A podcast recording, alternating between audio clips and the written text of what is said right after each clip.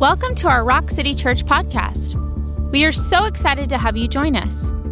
Our desire is that you would listen with expectancy for what God wants to do in your life. We pray that you would encounter the mighty love of the Father and that you would be fired up for the more that He has for you. Today I'm going to preach part two of last week's message titled Living on the Edge. And I talked about if you lose your edge, you lose your fire. And I explained thoroughly what it means to live on the edge last week. We also are just now finishing a seven week fast designed to make us a new wineskin. What did I say? Oh. a seven day fast. I'm seven days coffee free right now. Yeah, yeah, believe it or not, I know. And uh, I'm not out to boast about that. What I'm out to say is that whatever it takes in this season is not just coffee, it's other things that I have been fasting. And I've seen more supernatural experiences and encounter this week than I've seen in a really, really long time.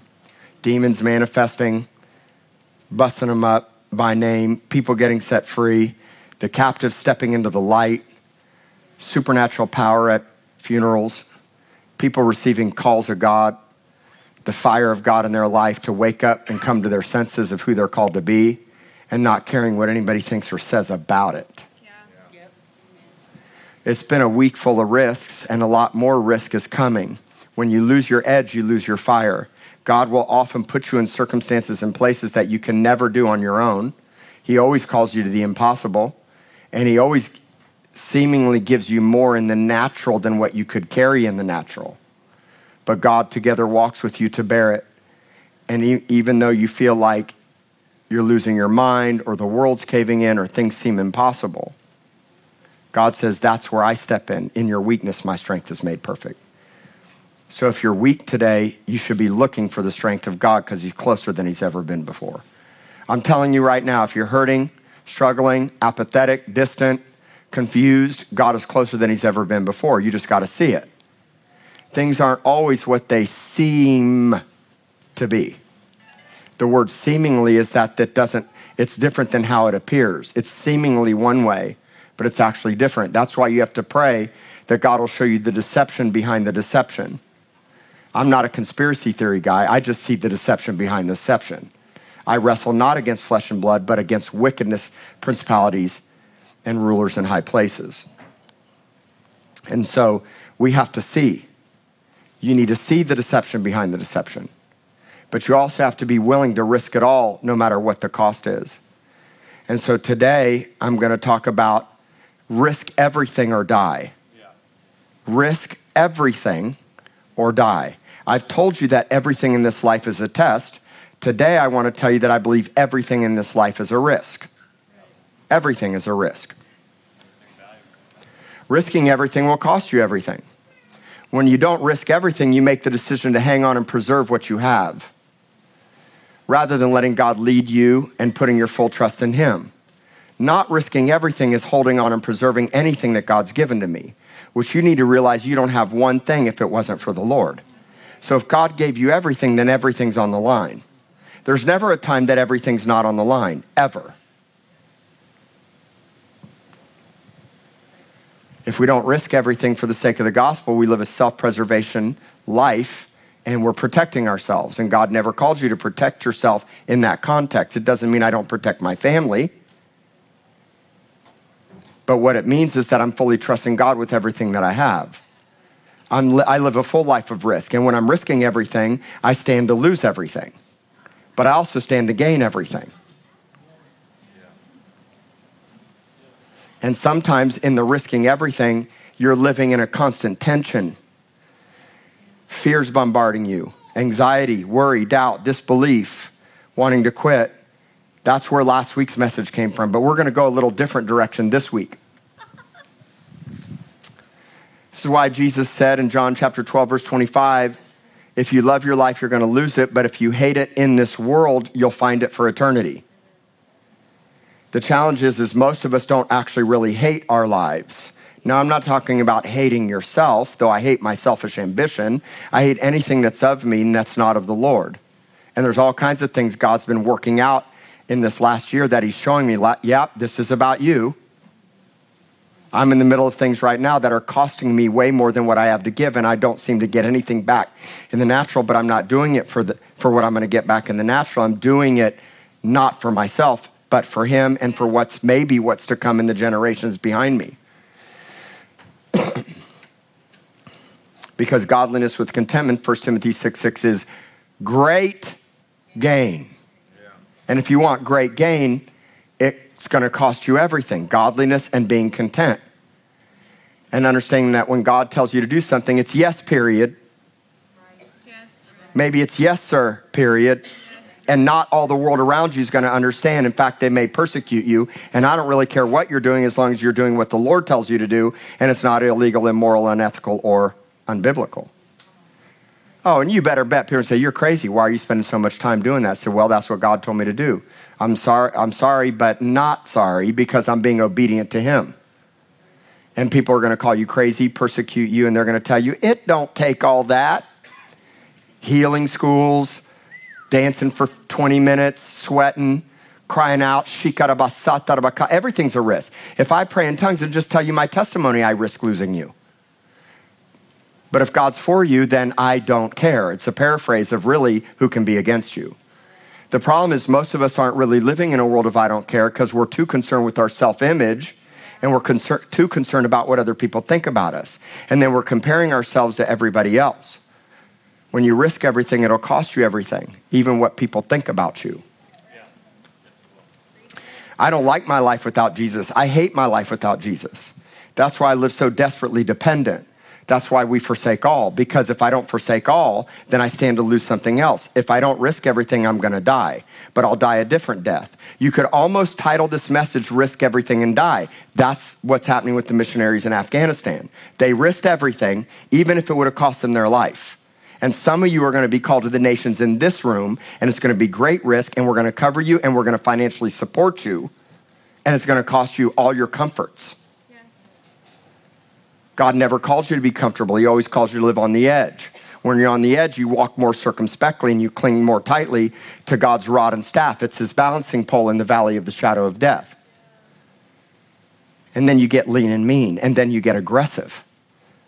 And then you really become militant. It's not a hyped up, it's not a fake up. It's like, oh, I'm going to dance to show you me worshiping, or I'm going to worship, I'm going to pray in spirit. Or you know what? I'm in the cashier line at HEB, and there's six people behind me, and I, the cashier says, Hi, how are you today? And I say, I'm doing well. How are you today? So, man, I've had a terrible day.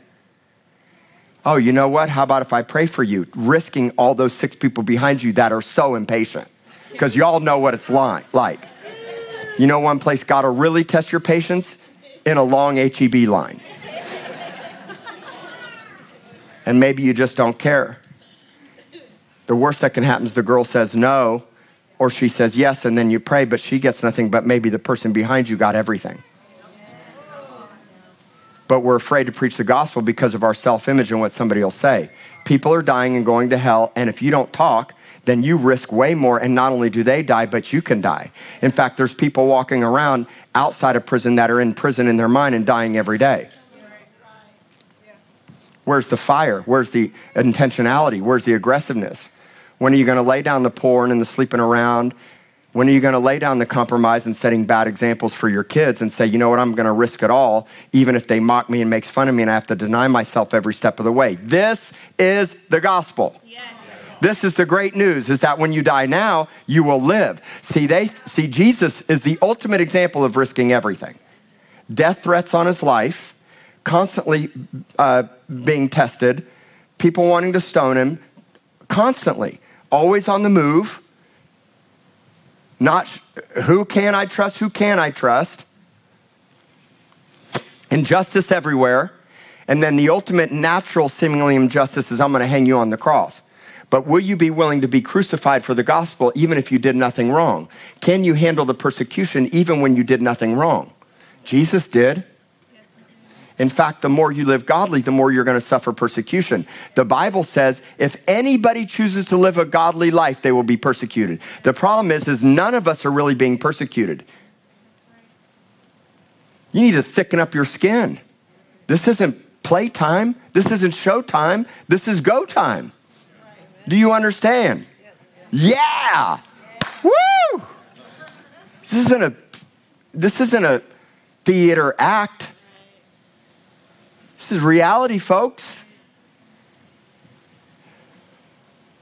If you love your life, you're going to lose it. So you should have a hatred towards anything without Jesus. That's why Jesus said, I only do what the Father does.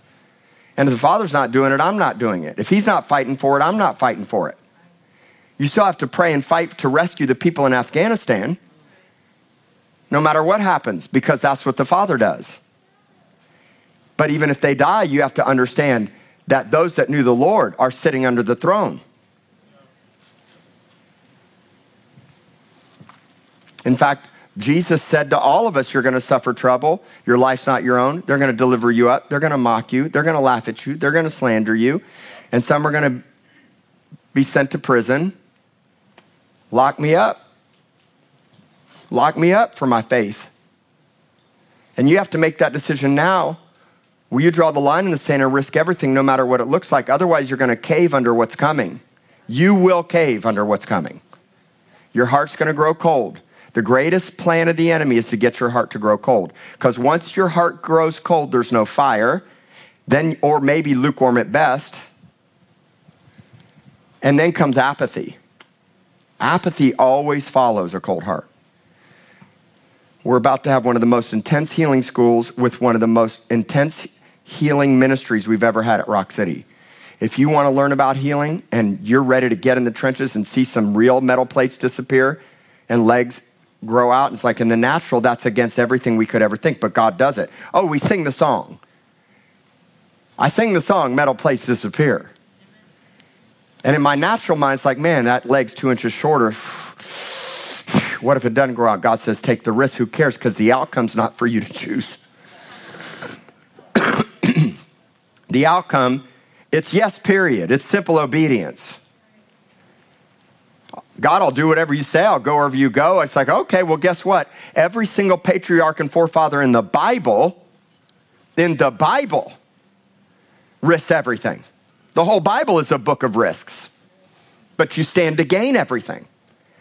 I don't have time to talk about so many of the great patriarchs and other women of God in the Bible today, but I'm going to talk about a few. Let's talk about risk. What is risk? besides the fun game we play with our kids. What is risk? First off, risk is exposing yourself. But see, we don't like to be exposed, right? Risk is exposing yourself. Exposing yourself to what? Danger, pain, hurt. Think about it. Loss, But see, we want to play it safe because if I take that risk, imagine what could happen if it doesn't go the way that I think it should. But until you come to the place of it doesn't matter, I'm going to do what God says, you won't take the risk. Risk is the possibility that something unpleasant or unwelcome is going to happen. It's courage and bravery in the midst of great opposition and threat without retreating. There's threats everywhere. Are you going to be courageous and brave and take the risk? Or are you going to retreat back? Are you going to stand in the face of opposition from this world, from tyranny, from persecution? Or are you going to retreat? It's risk everything or die. That's the title of the message today. And I don't want you to die. You can be a walking dead man spiritually. It's time to come back to life and wake up. Listen to this it's a person, a situation, or a circumstance and a decision. How many of you are facing decisions today? Every one of us. That could have adverse effects or could have incredibly promising outcomes. This is the double edged sword I talked about last week. On one side, it can bring life, on the other side, it can bring death. It's a double edged sword. The outcome will either go really, really well or the outcome will go really, really bad because it's a risk. But God calls you to live in a world of risks every day. Let me give you a few big risks that I've taken in my life to help you understand this. I've lived a massive life of risks, okay? The first one that comes to mind is me quitting my big paying job to go full time into ministry. I was making $180,000 a year. I got asked to be the youth pastor with 20 high school kids. I was traveling. I had the most comfortable cush job. I was number one national sales manager for this company in the nation. And I was poised to make four, five, six hundred thousand dollars a year and become a great executive. And I got asked to be youth pastor of 20 kids and got paid an extra $17,000 a year. I said yes. Several years later, I was miserable because my heart was with the kids, not with the job. And I was also burned out. I'd travel during the week and come back and take the kids wakeboarding and on mission trips to Cuba and Trinidad and Mexico, Key West. My heart was with the kids. So I was literally just so fried out. And I said, God, something's got to change. And I heard the Lord say, Yeah, something does have to change. That's exactly how I heard the Lord talk to me, which showed me that I knew exactly what he was talking about. That God would call me out of a $180,000 a year job to take a $30,000 a year job at all costs. If I had not have taken that job, I would not be standing here today. Oh, it was hard. I cried a lot. Moving to Corpus Christi was a massive risk. It was the last place I wanted to go. First off, I didn't even know where Corpus Christi was. I had an awesome wakeboard boat on Lake Skiatook. I went wakeboarding all the time. I preached the gospel. I went to the nations. My pastors loved me and trusted me, and I thank God for them. I was starting to speak when they were traveling. Youth group was blowing up. I was building great relationships with all kinds of well known musicians and singers and ministries around the country. We were radical. This youth group busted up demons, prayed in tongues, and was like no other. They were on fire. And God said, Oop, I'm going to take you out. And I didn't want to go. I didn't want to go to Corpus Christi, Texas. And then to top it all off, when I came to visit, everybody that I talked to would say to me, Why would you ever come to Corpus Christi, Texas? It's terrible here. I seemed to meet every complainer that hated their city when I got here. And then to throw salt on an open wound, I couldn't find a good coffee shop when I got here. Seriously, like really. So God said, start one. Now there's four. If I hadn't taken the risk, there'd be no Amber and David, there'd be no Cadence and Zion, there'd be no Rock City Church, and there wouldn't be our friendships and relationships. I risked everything. Have you ever started a business? I have. And when you start a business, if you are an entrepreneur or start a business, you really risk everything because there's these constant what ifs. And many, many a time, many a time, I sat under the bridge right here at the Flower Bluff turnaround and I cried because that day, if I didn't get money to pay payroll, I wouldn't be able to pay my employees. I cried and cried and cried on countless occasions, and it wasn't like a couple thousand dollars. It was fifteen, twenty, thirty thousand dollars, and I had no answer in the natural. And I cried and I cried and I cried because I would lose everything my finances, my credit. The shops would shut down, and I knew how great my shops were. And so I cried to the Lord. And do you know how many times the Lord came through for me at the 11th hour, at the last minute? And today, my coffee shops are setting record sales. And now I'm about to expand even further. And I have greater confidence and ability in what God's called me to do there. There's days that I wish God would take me back to the turnaround under the Flower Bluff Bridge so I could cry my eyes out. Now, I don't want to go back to what I did, but what I want to tell you is what happened in that brokenness. What I want to tell you is what happened in that dependency. In that moment, I might have wanted to despise it. But in the spirit, God was producing something in me in my cries in my late nights in my sitting up at night questioning God and wondering how it was going to happen because I was living on the edge. And one wrong step, I would fall and I would die. At least that's how I felt. Although God probably had a net down below, and maybe there was a rappel rope in the spirit I would have grabbed onto had I gone over the edge. That's how good God is. Oh man, how about starting a church? Amber and I are living in a small, awesome beach house right behind Whataburger in Port Aransas with 40 palm trees. We'd ride our fat tire bikes to Roberts Point Park and sit on the seawall while the dolphins swam under our feet every sunset. The shop was making money at that time, and we would drink great coffee, and life looked really good. It looked real good. I'd jump in my 15 foot Boston Whaler and go out to the jetties and catch Spanish mackerel every day with Amber in her bikini. Now, it's just Amber and I, but I love my wife. You all better not be thinking anything funny. Let me just tell you, I had a good life. And do you know all? you know, this message is so intense, I have to spice it up some. Oh man, I'm being trouble later. Woo. And so we knew that had we stayed where we were, we would have been incredibly comfortable, but we, but we would have been unfaithful to generations. We knew we would have been miserable had we not answered the call of God on our life. And sometimes this is so incredibly hard. Many, many days we wonder what in the world's happening. But we couldn't stay there.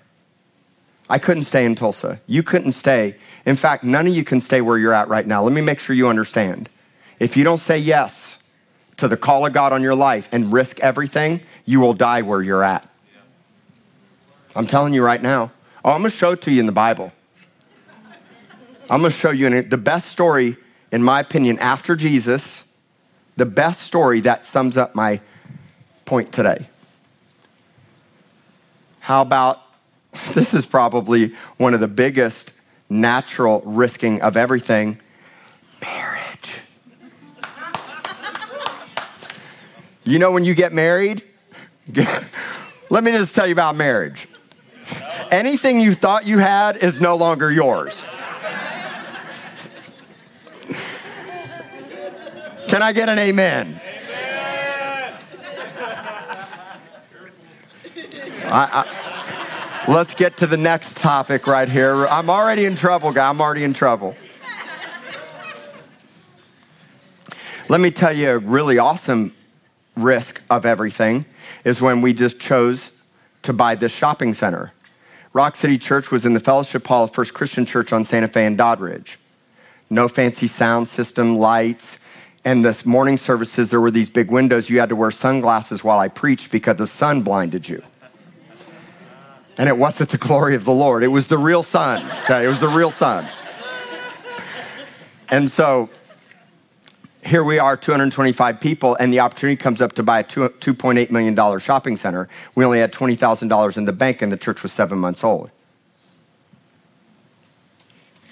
It needed a new roof, 400 grand. They weren't giving us any money for the build out. Are we going to stay where we're at and die? or are we going to say yes to the call of God and risk everything? Just in case you haven't figured out, I'm a risk everything kind of guy. Everything. And I believe you should be too. I believe we should always stand in the midst of fear, danger, great opposition, and the risk of losing everything. It's not really a risk when you knew it was never yours to begin with. And if you just say right now, it's not mine to keep, some of the best wealthy millionaires that I know that are my closest friends say, here you go. It's not mine anyway. Use it whenever you want.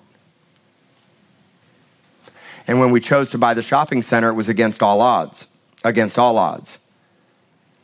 And we chose to buy this place when our church was 225 people with a $21,000 a month mortgage. Today, everything's been paid for cash the roof, the build out of the sanctuary. Now we have a great savings account. And next week, I'm going to be preaching on being a living stone. And I'm going to talk about why we can't stay here anymore because it would be easy to stay in this place and be comfortable. Oh, we still have some chairs left.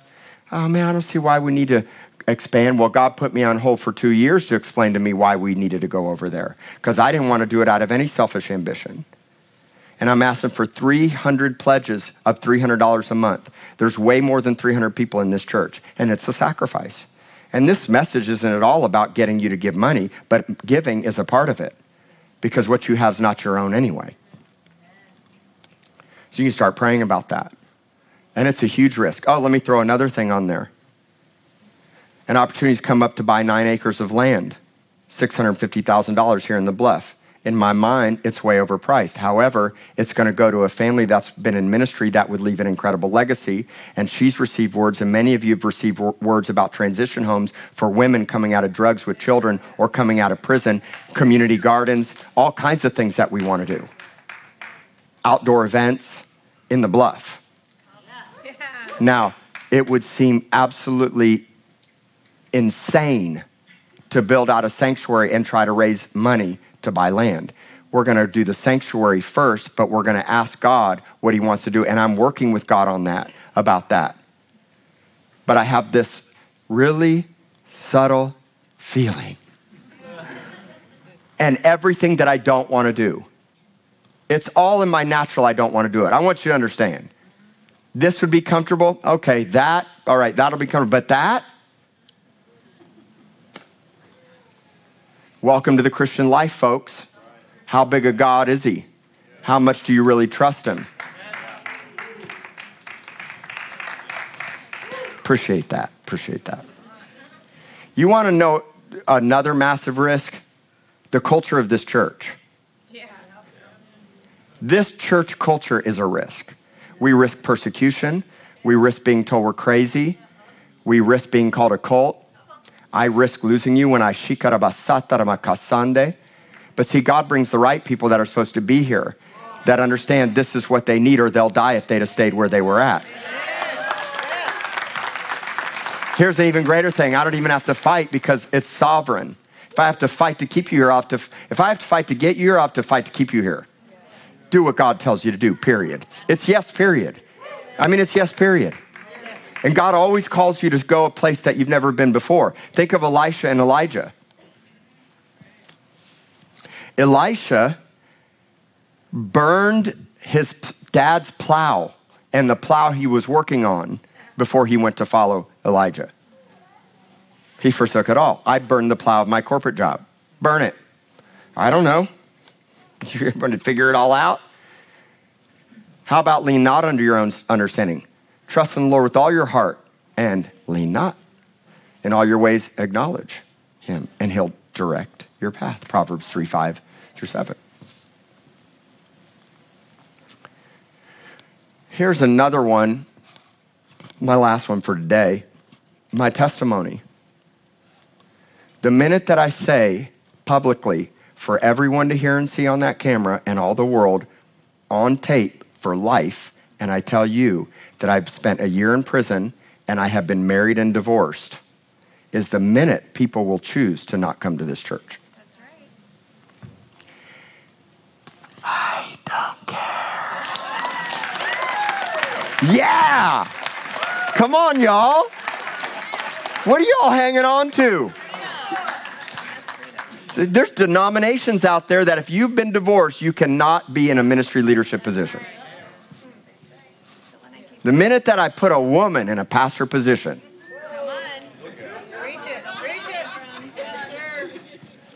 the minute that I prophesy and say, Wake up to your seeing gift, open your eyes and start singing the Spirit and prophecy and laying hands on the sick, is the minute you risk everything. Are you getting my point today? Yes, Am I making it real clear? Yes. Now, where we're going to go is this is what do you need to risk? What are you hanging on to and self preserving in your life and not answering the call for? That's going to be the real question.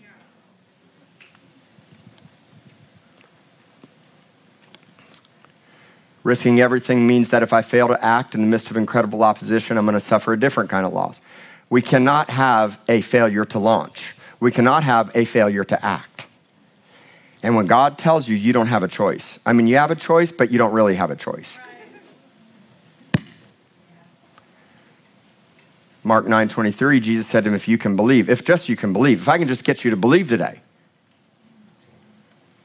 you'll realize that, man, in the natural, like, look at the scripture, Mark 9 23. In the natural, you can't do it, but with God, all things are possible to him who. But I like the beginning part. If I can just get you to believe, you'll live differently. When you think differently, you'll live differently. You'll stop being tr- be, trying to be like everybody at your school. You'll stop trying to fit in. You won't care what your social media looks like. You lose your image. You don't care if you're on it or not. It doesn't matter.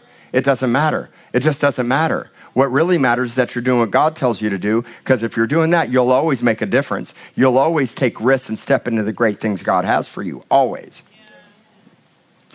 It's, ne- it's the never knowing what would be possible if you fail to act. You would have never known. There's many things God calls us to do that I knew that if we didn't do it, we would look back and say, well, what if I would have done it? Think about that. Right. If you fail to act, you'll always be questioning yourself, what if? Right. And if if and buts were candy and nuts, it'd be Christmas every day. If you fail to act and fail to launch, you'll live mediocre and average at best. It's never seeing the miraculous. It's never learning about the greatness of what God can do and where He can take you. It's, be, it's living in our comfort zones and it's dying spiritually. We could say risk everything and die, which is inevitable, but I'd rather die doing what God tells me to do than not. We may die on earth, but I would rather take my chances and live wildly extravagant and passionate and even be called reckless than to self preserve my life and die a different kind of death. That so many people are dying today while they call themselves Christians and protect themselves and their stuff and your money and your dignity and your self image. See, David didn't care about his dignity, the king of all Israel, when the presence of God needed to come back to Jerusalem, and he realized what I need more than anything is the presence of God. And as the presence of God was being ushered in on the ark, David, and while he's dancing, shirt comes off. Now I'm not taking any more off. I will tell you a funny story. One time I was in worship wearing my back in the day wearing my 80s disco shirts and I didn't have an undershirt and I was so in the spirit and my shirt came off and man they were getting a full view of my chest. It was hilarious. It was hilarious then. I know y'all don't think it's funny now, but it was so funny then. And so David losing it while his wife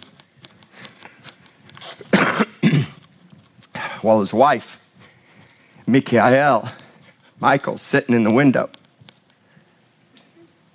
laughing, mocking, and saying, What a fool you are. See, I'll be a fool for Christ all day long. How about you? Because the, cost, the, the cost may cost you your image, but the gain is the presence of God and everything that comes with it. One time I was in a service with a prophet in Fort Lauderdale, and while I was there, there was a prophet, and he taught this message about David losing his dignity and losing his image. And he said, So, what we're going to do now, and I probably ought to do this at some point, but don't worry, I'm not going to do it today. He said, I want some of y'all, y'all need to lose your image. You're protecting yourself. You need to die to self. So, I want you to come up here and I want you to dance extravagantly with no music. See, we're like, God damn the lights. turn it up, get in the crowd, and get in the corner. But what if God says, and you know who God told that day was the first one to get up? Because no one in that church got up. Everybody was dead still and silent. Yours truly. See, because I was inhibited. I didn't understand that. I didn't understand extravagance and undignity. See, we want to be so dignified, don't we? Stop.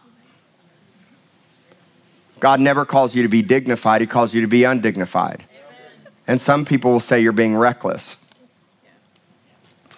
And so I got up. I was the first one, was the only one. Dancing, yeah. Guess what happened? I opened my eyes and there were 15 more people there because once I took the stand, someone else followed. And let me just tell you, I love y'all, and I, I don't care if y'all see me or not, but you know who I really do want to see what extravagance look like? My kids. Because if my kids ever get this stiff religious thing in church, I'm going to give them a. I'm gonna wanna slap them. But I won't. I won't. I don't push my kids at all. But the main thing is your kids don't have to grow up with spiritual hurts and pains and weird religious things or what other people think and say. They're children. And unless you become like a child, you're not even going to see the kingdom of God. Thank God we have the great men and women of faith who risked everything that were mentioned in Hebrews 11.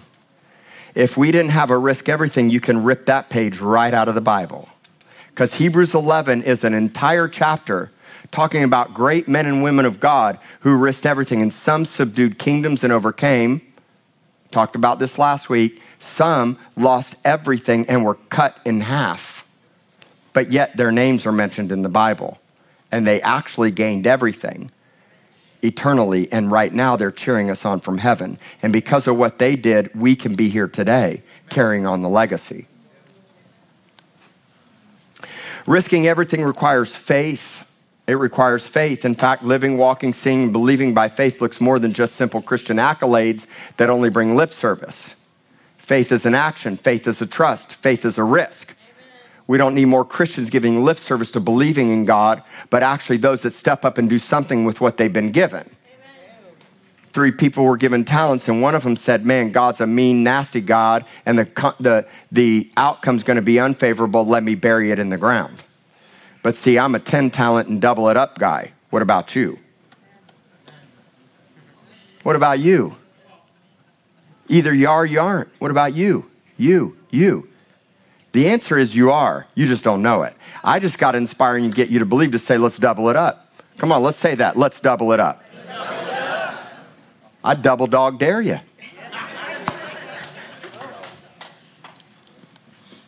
Faith is living on the edge with complete trust and surrender to do the impossible. And when you're overwhelmed and you feel like you're losing your mind, when you're hard pressed on every side and being struck down and persecuted and feel like you're not going to make it another day,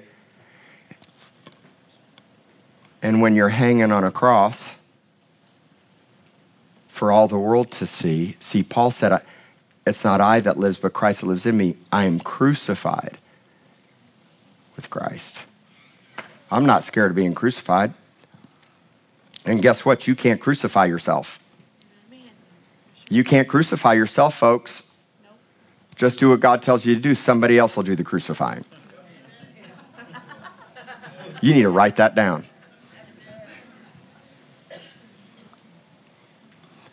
That's when you consider everything you have and everything you came from a loss and you take complete risk to go and do whatever he chooses you to do.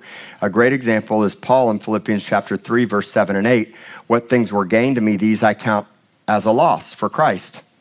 Yet indeed, I also count all things a loss for the excellence of the knowledge of Christ Jesus my Lord, for whom I've suffered the loss of everything. He suffered the loss of everything, but he doesn't care. See, I count them as rubbish. Why? Because I'm gaining Christ and the excellence of the knowledge of Christ. What are you hanging on to? Your comforts, the things of this world, your self image. That's why some of us don't fast because I got to get to the gym. And I can't deny myself because of whatever. I don't really care. I'll lose 10 pounds. I'll, I'll get, but I got to get on my edge because there's so many incredible things God wants to do through me. And if I'm not paying attention, I'm sidetracked, I'm not going to see it. It's what I saw yesterday in you. When I saw the flame of God come on you, son, I saw a transformation and a mantle fall on top of you under a tent in front of a grave in front of a casket with a mariachi band, standing in wonder and awe as God transformed your life. And here you are in church today. I'm proud of you. And I'm proud of you too. Draw the line in the sand because you received something you can't ever go back. Take the risk, you're going to count it all loss. Now, God brings remembrance to your story and He builds a story because He wants you to have a testimony. But do you know what a testimony is? Not only is it a test, the word testimony and witness in the Greek is the word martyr. It means you're a walking dead man. So I'm already a spiritually alive walking dead man. But if I don't risk everything, I'll die a different death. When taking complete risks with your time, your talents, and all God entrusts you with, you make the decision in advance that no matter what the cost, even if you lose it all, you did what you were supposed to do because your life's not your own. It's simple obedience. And even if you seem to lose, what are you going to gain? What if you lose it all here but gain it all there? That's my attitude. I got to take the risk. The Bible's full of people who risked it all, some with seemingly good and bad outcomes. I don't have the time to tell you about everybody, but I'm going to tell you one story that I'm going to close with today. That is probably the greatest story that puts this into context. In this story from the Bible, 10 people, count them, 10, destroyed three generations because they weren't willing to risk everything. 10 people killed well over a million and a half people. It's a tragedy. They did not risk everything, and ultimately, generations would die. Let's read the story. Numbers chapter 13. Now, just sit back and relax. I'm going to read a lot of scripture to you, but I've got to to put it in context, and I'll sum it up and we'll pray. Numbers 13, verses 17 through 31. Then Moses sent them to spy out the land. This is the promised land, by the way. Now, I'm not going to read all the names in the cities because they're too hard to pronounce, so I'm going to move through this quickly. Moses sent them, who? Them is the 12 spies from each tribe. One leader from each tribe were sent into the promised land to spy it out. He said, Get up this way into the south and go up to the mountains and see what the land is like where the people who dwell there. Now, I want to, I just want to pause on this because I got to say it. You can see what the land is like without sending spies. You just got to see it God's way. If God already said, I promise to give it to you, and it's a land of milk and honey, stop trying to be a spy. Stop trying to spy out God's promises. Let that one hit you right here. We always want to spy out the promises of God but God already made a promise. He said it's the land of milk and honey. But the people coerced Moses to, into doing it, so this plan seemed good. So he raises up 12 spies and he sends them, verse 18, to see what the land is like. Whether the people there are strong or weak, few or many, whether the land they dwell in is good or bad. God's already said it's good. Whether the cities and are whether the cities they inhabit are like camps or strongholds, whether the land is rich or poor, whether there's forest there or not. But then he throws in this, you better be a good courage. See, courage is standing in the face of great, is taking risk and standing in the face of threat and opposition. And bring some of the fruit of the land. Now, the, the time was the season. The time was the season. The time was the season. This time is the season. This time is the season and it was the season of the first ripe grapes, or it's the season of the white harvest. So they went up and spied out the land from the wilderness of Zin as far as Rehob, near the entrance of Hamath, and they went up through the south. They came to Hebron, and they saw the descendants of Anak that were there. Verse 23 Then they came to the valley of Eshcol, and they cut down a branch with one cluster of grapes, and they carried it between two of them on a pole. That must have been a big cluster of grapes. They also brought some of the pomegranates and figs, and the place was called the Valley of Eshcol because the cluster which the men of Israel cut down there. And they returned from spying out the land after 40 days. Then they departed and came back to Moses and Aaron and all the congregation of the children of Israel in the wilderness of Paran and Kadesh. They brought back the word to them and to all the congregation showed them the fruit of the land. Then they told him and said, We went to the land where you sent us, and it truly does flow with milk and honey. This is its fruit. Nevertheless, everybody say, nevertheless. nevertheless. The people who dwell in the land are strong, and the cities are fortified and very large. Moreover, we saw the descendants of Anak there. The Amalekites dwelled in the land of the south, the Hittites, the Jebusites, all the enemies of Israel, the Amorites, and the Canaanites dwelled in the sea. Then Caleb quieted the people before Moses and said, Let us go up at once and take possession, for we're well able to overcome it. But the men who had gone up with him said, Now this is the 10 people from 10 tribes, said, We're actually, no, can't take this risk. People are too strong. We can't go up against them. We're not able to do it. They're stronger than we are. And they gave the children of Israel a bad report of the land which they had spied out, saying, The land through which we have gone as spies is a land that devours its inhabitants. This is the thing. If you don't say yes to the risk, you're going to be devoured anyway. That's why you have to face the giants. That's why you need courage and bravery. You need to be like David in the midst of Goliath. They have great stature, stature, verse 33. And there we saw the giants, the descendants of Anak. And we were like grasshoppers in our own sight. And so we were in their sight. Catch this. They saw themselves as grasshoppers. Here's what I say if you don't risk everything, you will be a grasshopper. And the giants will crush you under your, their feet. You couldn't stay back. God called you to a promise. It's going to require you to face cities built. See, when I was coming to Corpus Christi, I said, God, I have to have a sign. He took me to Deuteronomy 9. And in Deuteronomy 9, Moses is reminding the people that you're about to go over the river Jordan, and the walls are to the sky, and the people are big and giant, but take, don't have any fear. I'm going to go before you as a consuming fire. That's why I love fire so much. God sends your consuming fire in front of me. If you're fighting a fight in a battle without the consuming fire in the presence of God and the cloud by day and the fire by night, you're doing it in your own strength. With man, it's impossible. With God, all things are possible. So it's a grasshopper mentality. God always calls you to a place to, so that you can see yourself accurately. The promised land, going into the promised land, was a revelation first of how do I see myself. That's why your identity as a son is so important. That's why you need to know who you are and that God fights for you and not against you. Verse Numbers 14, verse 1 through 4. So all the congregation, this is what happened. All the congregation lifted up their voices and cried, and the people wept that night. And all the children of Israel complained against Moses and Aaron, and the whole congregation said to them, If only I had died in the land of Egypt, if only we had died in the wilderness. Why did the Lord do this to me? Just so we can fall by the sword that our wives and children should be victims. Would it not have been better for us to, would it not be better for us to return to Egypt? And so they said to one another, let's get a new leader. Moses, we want you out. That's a paraphrase.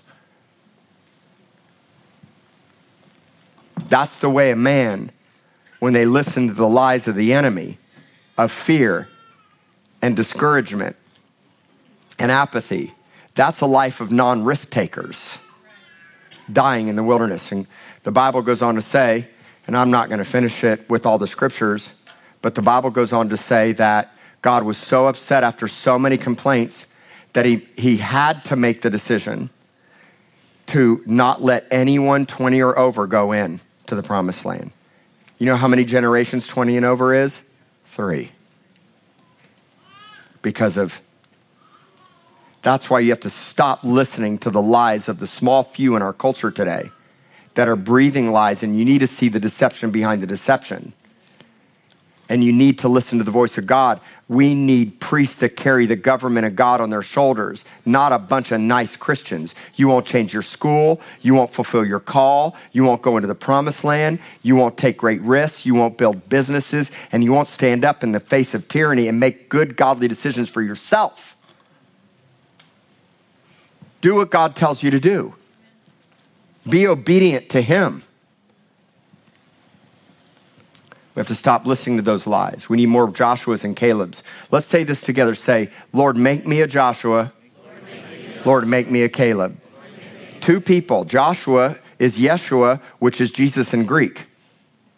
Joshua would ultimately deliver the people. He was the type and shadow of Jesus. But there's also Caleb's. Caleb means to yelp like a wild dog.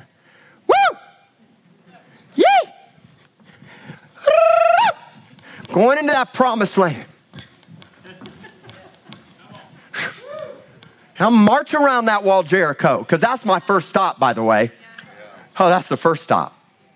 First stop, Jericho. Let's see, we don't risk it all. It's like prayer line. Oh, I'm sick, but I don't want to go up there. Oh, lift your hands. Oh, yeah, that's not my thing. Get up there to the front and worship. Yeah, nah. I don't care if you sit or stay. I don't care what you do. Just do what God tells you to do. But if God's telling you to do it, you better do it. That's all I care about because we entrench ourselves in our belief systems and we play our safe zones because this is the way I've always been, this is my tradition, and I'm not moving out of it. It's already enough that I even just came to this church. Sheesh.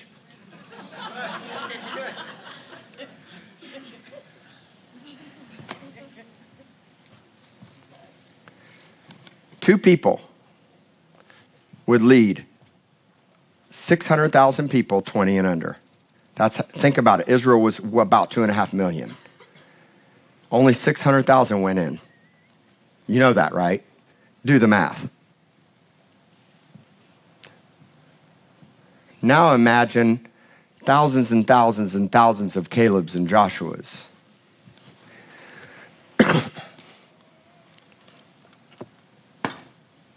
Now imagine your life like Jesus's. No one risked it all like Jesus, no one. And if I think I have it tough and I'm not going to make it and I'm losing my mind, all I got to do is look to Jesus. Because I would imagine when he was crying tears of blood in the garden, saying, God, if there's any way, let this cup pass. Not this cup, but nevertheless, your will be done, not mine. Close your eyes for a moment.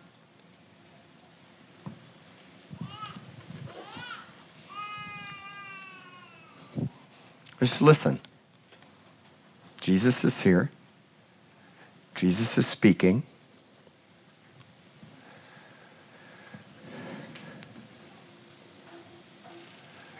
You're going to have a moment with him.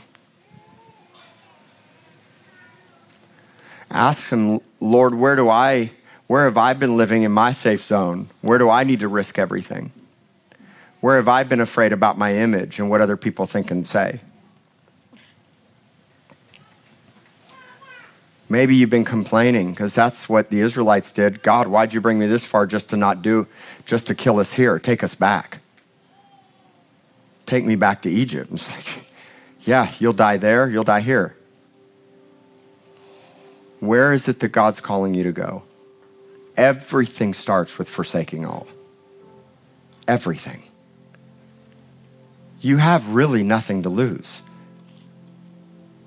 That's the deceptive lie forsaking all is a great gain. What are you protecting? Your jobs, boyfriend, girlfriend, your stuff? What are you protecting? This is a new day, beloved. This is a new day. This is a new day.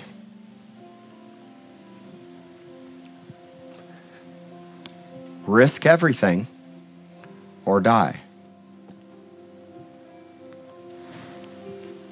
That's not the death we want. But another way to say it's risk everything and be on fire. Risk everything and find life. Risk everything and find your calling. Risk everything and everything changes. Everything changes. Everything changes when you risk everything, doesn't it? Put it all on the altar. If Abraham was called to put Isaac on the altar, the biggest promise of God in his life, God took what would lead generations and gen- thousands of generations today and in the future, and he said, Put it on the altar. Man, that's big. Some of us are we're such helicopter parents, we don't even let our kids step out into the more God has for them. So today we lay it all on the line. I'm laying it all, just tell him, Lord, I'm laying it all on the line. Tell them I'm going all in. I give you my business, I give you my kids, I give you my marriage, I give you my money, I give you everything. It's yours, Lord. And I pray, God, that everyone here would hear your voice so clearly and they'd say yes and not complain and be disobedient. That's my prayer for you. Just listen for a moment. Lord, my prayer is that everybody here would hear what they need to risk and let go of the fears of the outcome. Let go of the outcome. Just trust God. When you trust God, it always works in your favor. Always. Always. No matter what. No matter what. No matter what. No matter what. Always. Thank you for listening. If you enjoyed this message, please subscribe and share it with your friends. And if you want to partner with us in what God is doing here at Rock City, you can give by visiting our website at rockcitycorpus.com/give.